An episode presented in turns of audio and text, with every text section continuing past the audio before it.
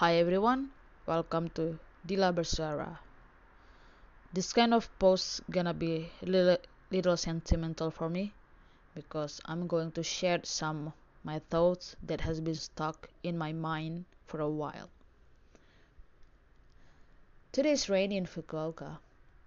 I just stay at, at home and enjoy the warmth from my heater. My mind started to jump forward and backward from the past to the future. Recently, well, not recently, perhaps several months before I pursued my PhD degree, I'm starting to ask myself about what kind of future I want. Of course, this first question has been told by the neuroscientist in my school who has concern with the change of, of my mood and my attitude. What do you want to be? He asked me.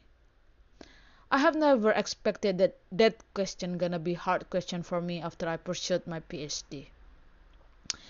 Yes, I just focus on pursuing my PhD degree. I wanna be the first of its kind. But once it's happened, the reality just hit me. I never considered the life after that. So when that dream was finally pursued, I'm kinda stuck with what I want to do.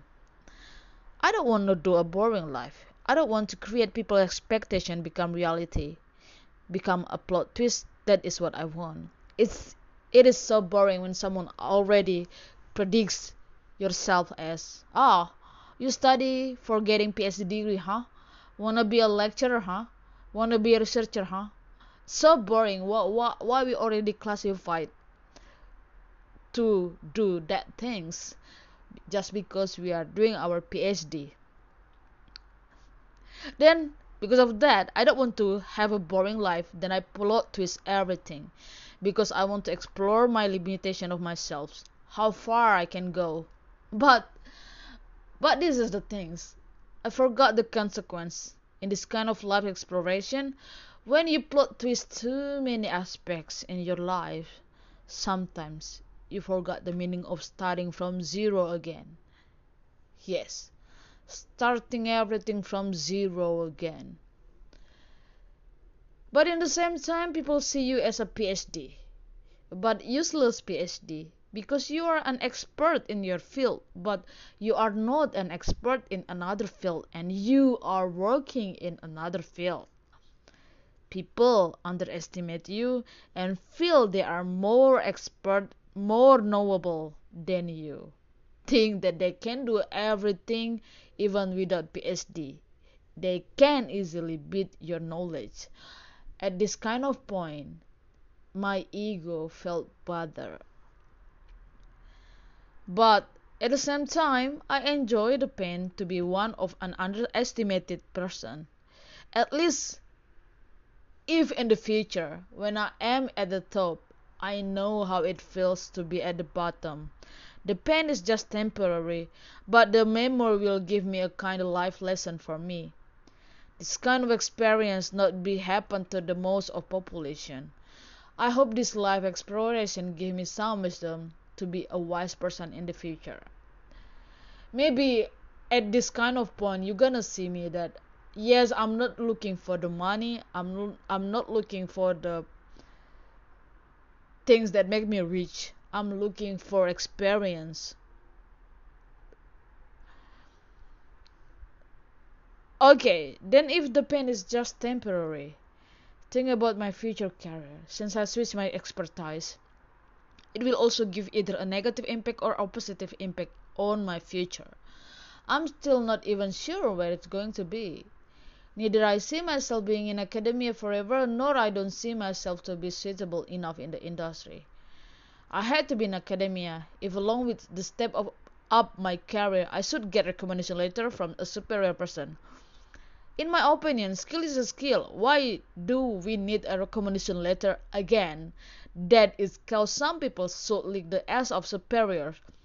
Can you imagine you study hard on your project and spend time for seven years to be an expert on it, but still could not get any recognition because you don't have recommendation letter from somewhat called a superior.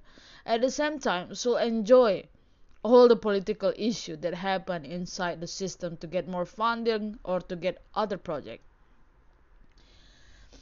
but also in the same time perhaps working in industry is not a cup of my tea because it offers less freedom so what kind of the world i want to be in am i hating this society so much once actually from that neuroscientist question my answer was I said I want to be a journalist because that's maybe one of the easiest answer that I can give when I I'm kind of stuck.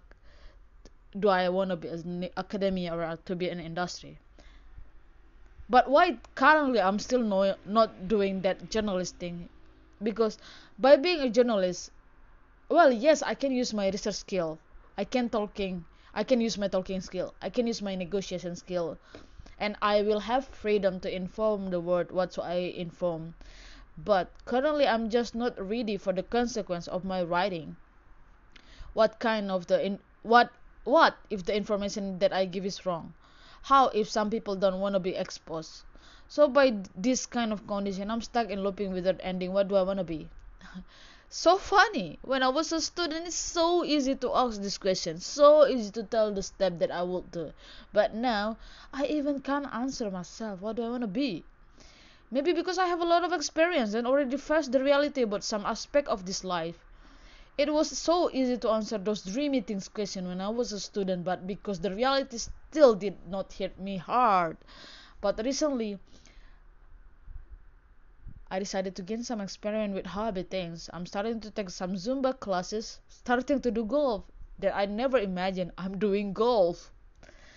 So I hope my perception will be wider. Maybe if academia and industry are not my cups of tea, so I start to consider going into the entertainment industry.